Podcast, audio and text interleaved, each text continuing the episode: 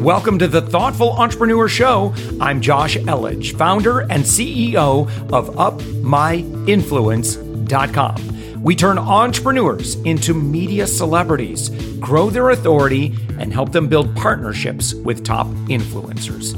We believe that every person has a unique message that can positively impact the world. Stick around to the end of the show, where I'll reveal how you can be our next guest on one of the fastest growing daily inspiration podcast on the planet in 15 to 20 minutes. Let's go.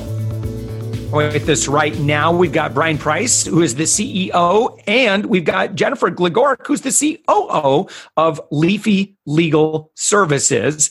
Uh, thank you each for joining us. Thank you so much for having us. Thanks. Okay, so just we'll get this out of the way. Leafy Legal Services is not in the cannabis space, uh, just because I know that that's uh, that, that's the very first thing that I thought of because uh, we happen to do work with a lot of clients in that uh, in that space, and there are a lot of needs for uh, for legal services uh, for those attorneys who are listening. But you guys have actually done really, really phenomenal work in the real estate space.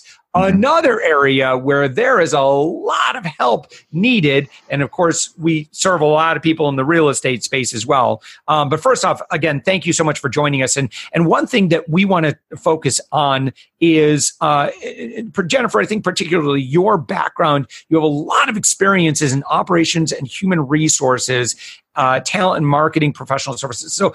Um, you know, when growing and scaling a company, and I think a lot of people that listen to this program are doing so virtually. Mm-hmm. And that presents some inherent challenges we're not all getting together for casual friday and you know we have a spaghetti lunch on wednesdays and and then we're gonna you know do some goofy game uh you know during our rah rah session on mondays or something like that. We kind of miss out on all of those things. And i'm being really silly here you know by pointing out those things because again i think what what what i'd really love to talk about is how can we manifest culture in a virtual company. Um, take it away. okay, well, Brian and I are actually experts at this. We have yeah. been growing virtual teams for the past decade. And growing a virtual team is a very different animal. In order to do that, you have to utilize the technology that you have. So you're going to want to use uh, Slack is a great resource. It's cheap. You you can get onto it very easily. Toggl as a timekeeping management software is is exceedingly good for remote teams without making people feel like they're micromanaged, which is the number one challenge, one of the number right. one challenges of managing a remote team of professionals. We only deal with top notch professionals, getting people who are A players out of the corporate world or who are home now because they want to be with kids, take care of someone who's disabled, or maybe they have a challenge themselves, but yet they're still top talent. They're not going to be micromanaged. It's a new world as far as working goes, the old way of working is no longer working. So people want to feel more touch points. And in a remote environment, you will get to know people better than you do sitting across from the cubicle because we have ways of walking past people or taking them for granted when they're just sitting there and not actually speaking to them. In a remote environment, you have to communicate face to face on video, talking to them on the phone, probably three times as much as you would if you're just sitting next to them. They don't get the, the verbal cues. So your communication skills have to be top notch. You're going to have to be a much better manager and have the ability to very quickly get the KPIs out so they're not spending all the time you're paying them in meetings which will kill an organization but able to get them what they need make them feel valued listen to them and do this as concisely as possible. It is its own specialty. It is its own challenge. It cannot be approached the way people have done it before. So, so Jennifer or Brian, what would be the danger of being in a having a culture where it's just transactional?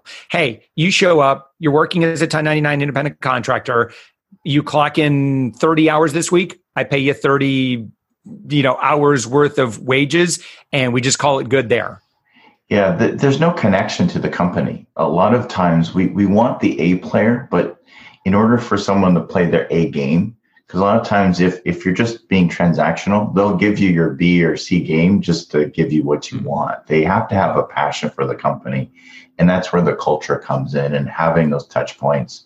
Um, in the age where everybody talks about kpis which are good having clear expectations are really great but having that Uh, kind of the X factor of human interaction is is so key, especially in virtual environments, because we're all behind yeah. our computers, and we need to have that human interaction and know that what we're doing is valued. It's not now, just that. There's a, okay, go ahead. No, I was going to say one thing that I know that that I've heard is how important it is that you use video for as many mm-hmm. things as possible. Yeah. Video is just going to be much higher touch than mm-hmm. just sending text messages back and forth, um, which I think you're probably going to do for the majority of your you know operation type stuff. But uh, it's really critical. Like so, when we uh, as a team, so we've got over 20 people on the team now, mm-hmm. and you know when we meet together, I say, listen, you know please do everything possible to try and get your webcam going. I will be on video. Um, mm-hmm. It's just important that we, that we see each other as opposed to uh, just hearing voices. Um, yeah. Number one, I, I, think it'll it it it incentivizes people to be a little bit more present. but number two, uh, there's just way more information that gets conveyed when we talk over video. Any other ideas on the importance of using video uh, when communicating?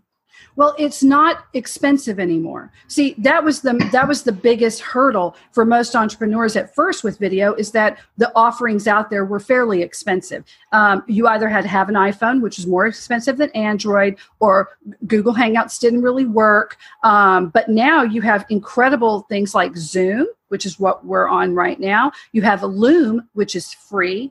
You have cheap versions of Camtasia like Snagit, um, mm-hmm. and and other different things that you you can meet. So and the technology with Google Hangouts and FaceTime and people's access to lower cost iPhones has really come up. So there's really no excuse now, even more so than just three years ago, to not employ uh, a video option because you can see a lot uh, more with people. Plus, remote workers discipline is very important. So if you see people who are dressed and they've got their coffee and they're ready to work uh, that is going to teach everyone else on the team who just shows up in their jammies that oh yeah this is a job. It also trains them too. And, and the culture starts to pull together with that.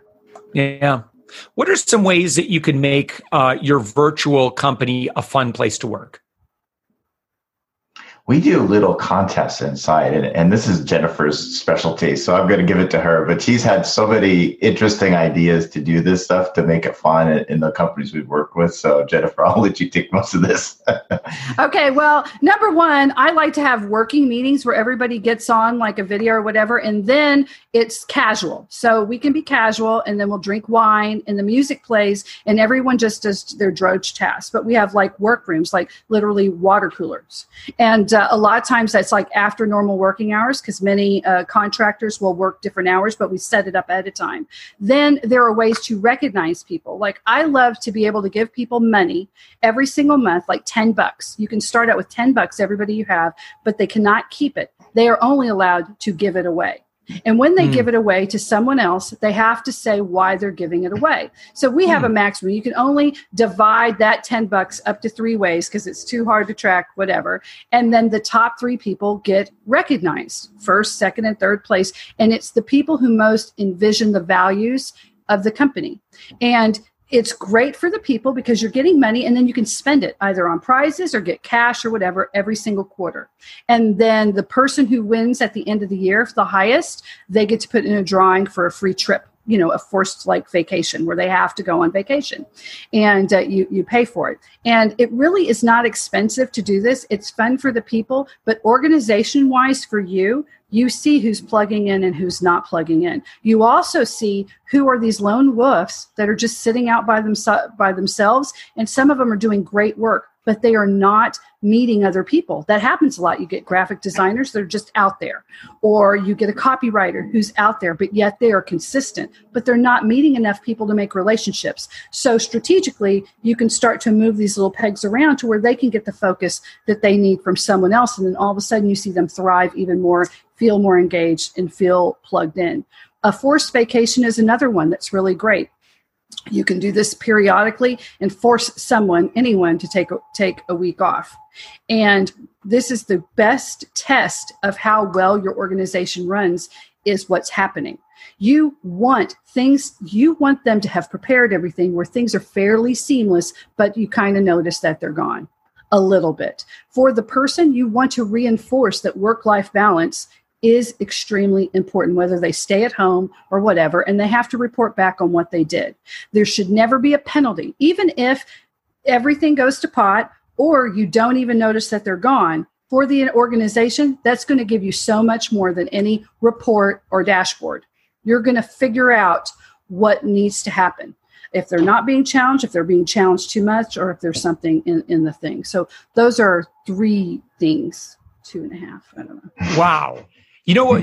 Um, I don't know if you've yet written the book, but maybe you should. Like, you know, the book on how to make the virtual workplace a fun place to work. Uh, or maybe there's a book out there that exists like that. But, uh, you know, just hearing you talk about, you know, the like everyone gets $10, but you can't keep it. You give it to somebody else and then just see where that $10 all kind of shuffles to based on, you know, whatever it is. That's very, very cool. Like, I could, to- we could totally do that. Yeah, it's easy and it doesn't cost the company a lot of money and it gives you a lot of data. Plus, it's a fun contest to have. And the, the people in the, and it isn't, you would think, oh, it's just going to be a popularity contest. It's amazing how it's not. How many hmm. unsung, unsung heroes that will come to the forefront or teams. You also see teams that are very much there and you go, that's a really strong team. They've got it really yeah. good. So, yeah. In about 60 seconds, uh, just because we're running out of time, can you kind of give me an overview of what Leafy Legal Services does, who you serve, and what is something that somebody could immediately engage with you on? Okay, Brian. No.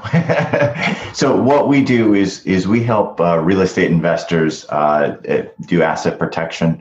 Uh, we mostly do uh, the Series LLC for asset protection.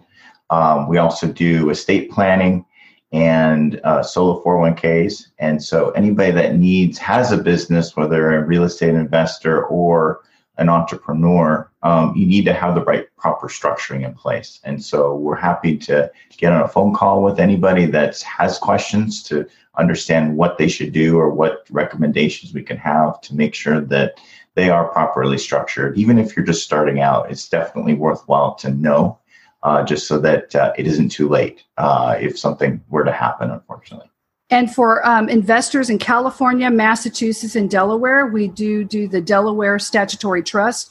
We can do anonymous LLCs that tie with a series LLC structure in any state. We work in any state. If you are currently buying houses as a real estate investor, even if you just have one rental property in your name, your chance of getting sued in the next 25 in the next 20 years is 95 percent. Yeah. There were 100 million lawsuits la- last year, means 25% Americans get sued over anything. Mm-hmm. But if you're a real estate investor, that skyrockets. Even if you're just yep. dro- going down the street and you get into a car wreck that has nothing to do with your rental properties, then a vexatious attorney will pull up by your name everything and put liens against it. And many times you don't even know that there's a lien until you go to close. And it is just a payday for nothing because you want to close, that buyer wants to buy. And a lot of times they put it in low enough amounts to where it is literally money for free. It's a flawed system. It's what we have right now in many counties and many states, and we can protect you from that happening, mm-hmm. happening to you.